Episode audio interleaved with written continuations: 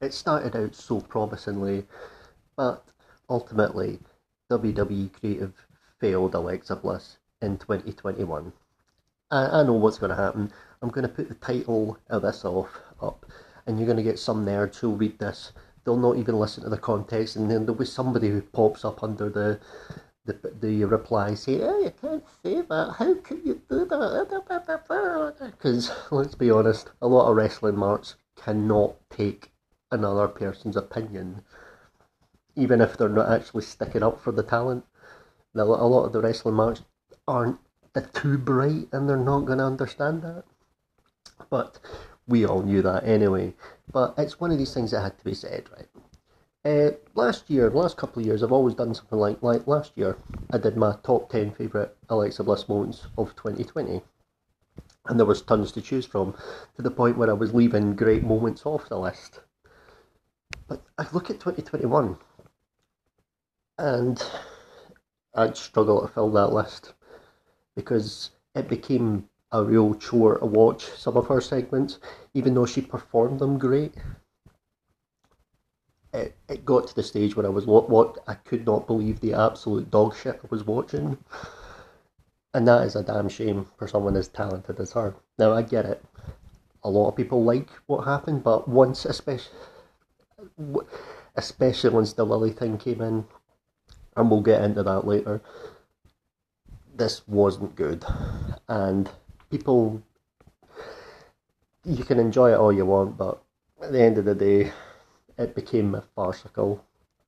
So, let's start off with the, the positive here. Now, this one year ago today, just at the end of 2020, there was this great segment in the last last Raw of the year, and it was the, la- the main event of the last Raw of the year, when Alexa was begging daring Randy Orton to set her on fire.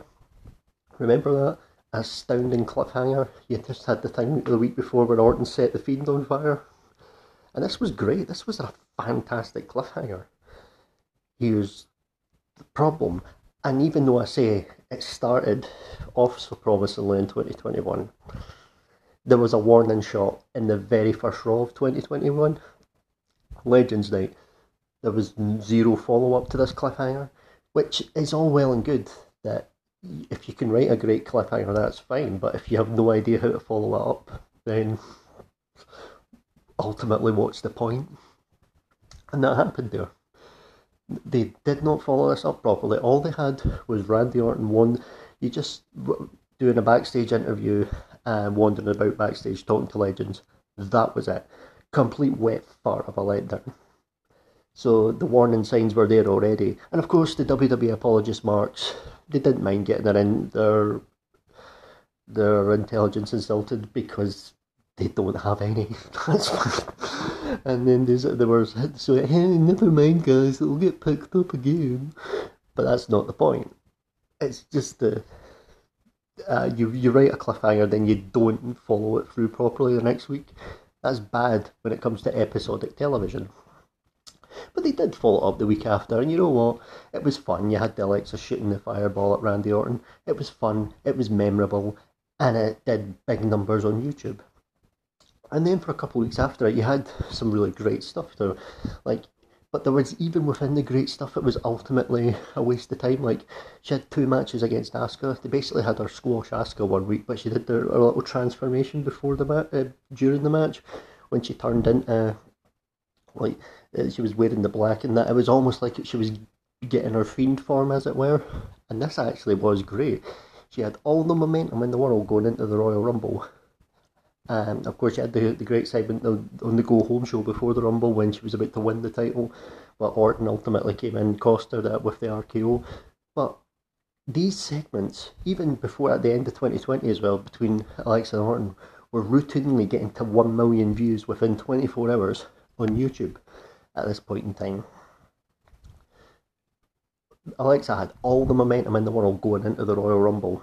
It was one of those things, it was never, never if you were ever going to have her win a Rumble. And so what did they do? They had her last two minutes in the Rumble. Yep, the woman who was drawing the most lasted the least amount of time in the Rumble. And after that, the YouTube viewership for her segments fell off a cliff. I'm not kidding. The one of them, the, the one the night after was did quite well, but then that was during an Edge and Orton match, so the Edge and Orton thing would also would have helped do that. So, but other than that, I mean, and then of course they had the WWE apologist Mark Sheeps defended this crap on Twitter. They were going, "Hey guys, it's okay, don't worry, it's great." You're just like, "Oh, all right, okay." But the way, that oh, they said it protected the character. Right, okay. what it ultimately they were saying, ah, oh, but Rhea Ripley just outsmarted her. And I'm just thinking, no, nah, actually made her look kind of stupid. Just coming in and standing at the ropes just to get eliminated. No, it was dumb. It was stupid. And you wrote themselves in a corner because you already showed that she could transform into this fiend form, right? Why didn't she just come out with that?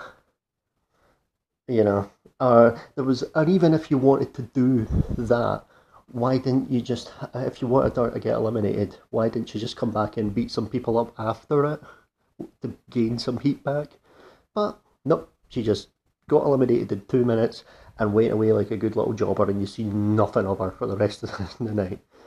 That that character's momentum died that night. And if you go into February, you could really see things turning badly. You see how bad this was getting. You had they got to the stage when Randy Orton was like puking up black tar like three weeks out of four. That's what he was doing. And you're thinking, this was utter, utter shit. Just unbelievably fucking bad. Just got to the point of being repetitive, and you could just see they were running out of ideas trying to stretch this Fiend Orton thing to WrestleMania. And yeah, her match with Orton at Fastlane was a rare highlight of 2021. It was fun. I mean, it was stupid, but it was fun, you know what? It was entertaining. So technically, she gets a win on Orton, and it, and it was all done just to set up a shitty Fiend and Orton match at WrestleMania. I mean, yeah. No, so all that momentum in January, but Alexa doesn't have her own match at WrestleMania. Uh, of course, though, according to the marks, that's okay though. That's okay. A two night WrestleMania and she still can't get her own match. She's basically a, a, a valet, so she's basically doing what she was doing in NXT when she first started. Okay, but that's okay though. All right.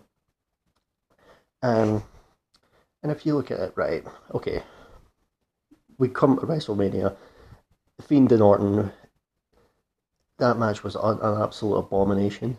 And I even said that at the time, I remember even saying they've clearly changed the finish of that at the last minute. And you had on the mark say, oh, this is part of a great plan, just you wait and see.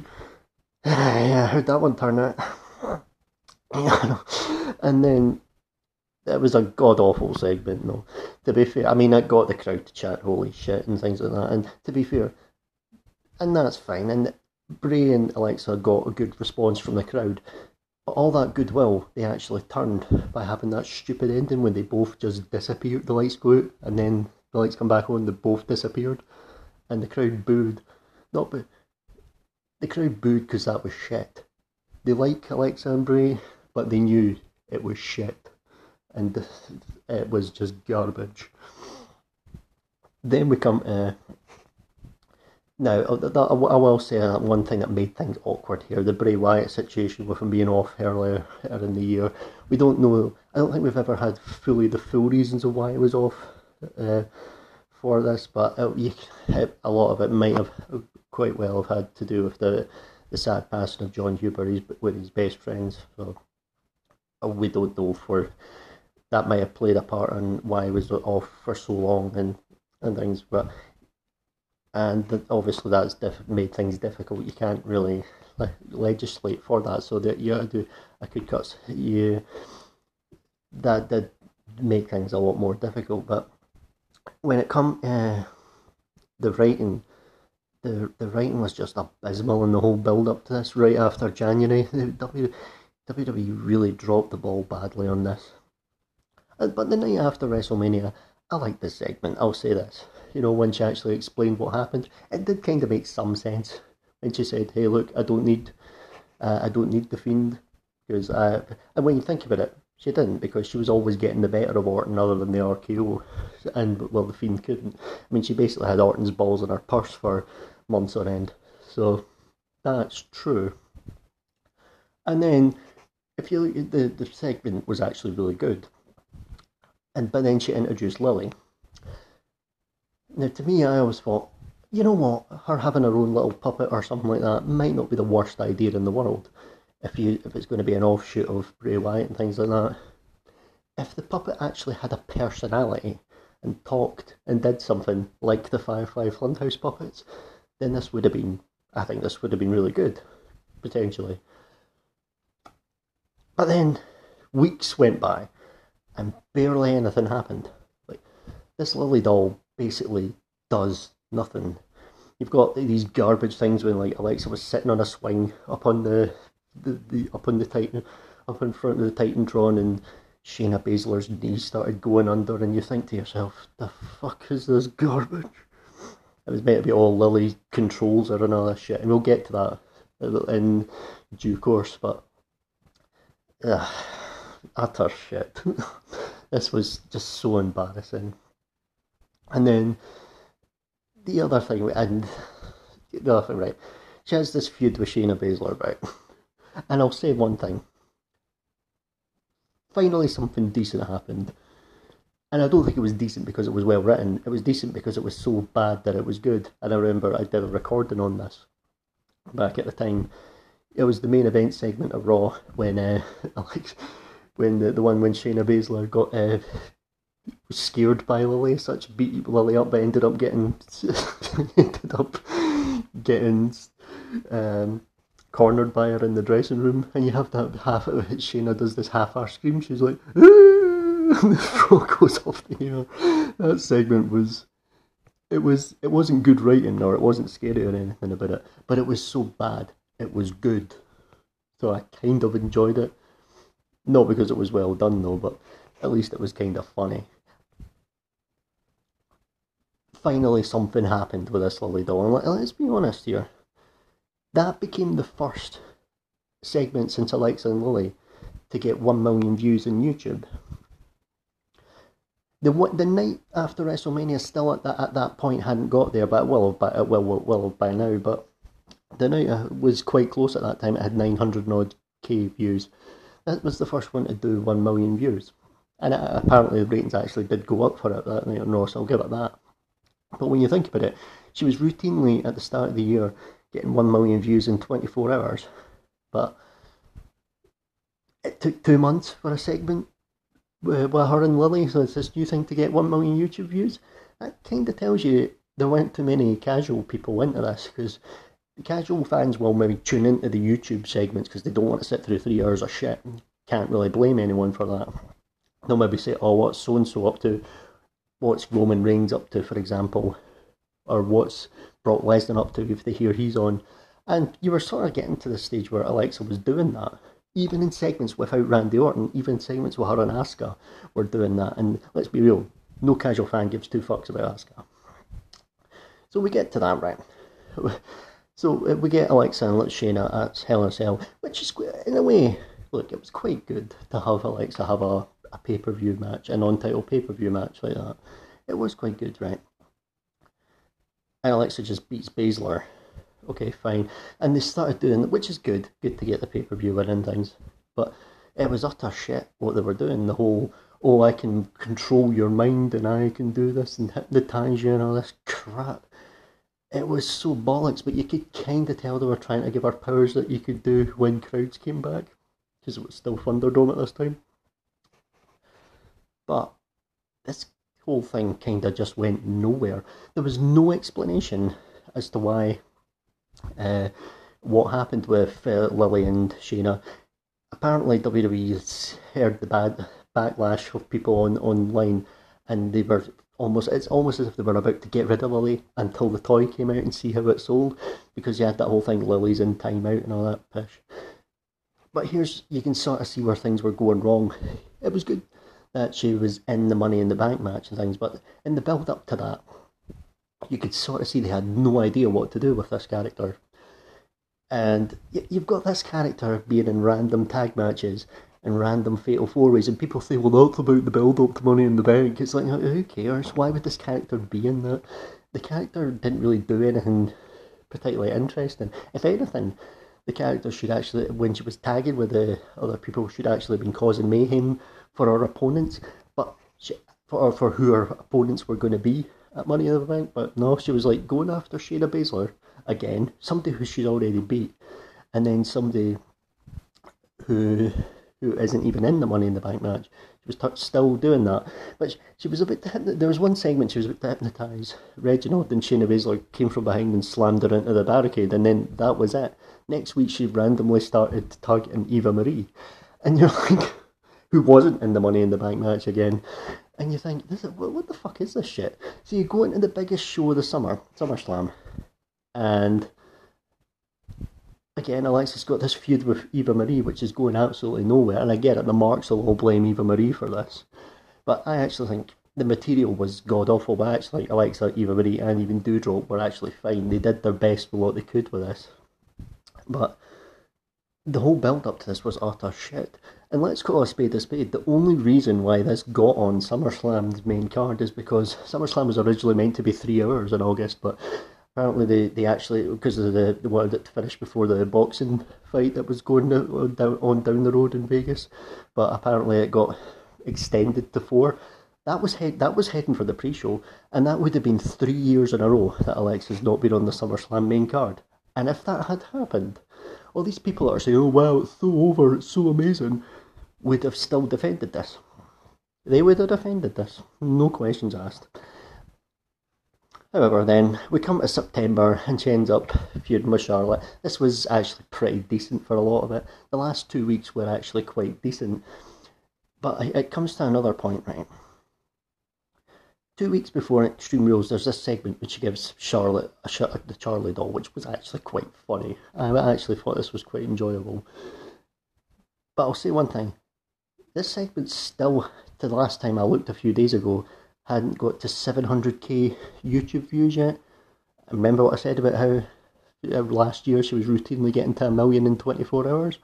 Can't even get to 700k in three months. That's bad. That is bad. And then the week before, the week before, Extreme Rules, really good, really good promo back and forth.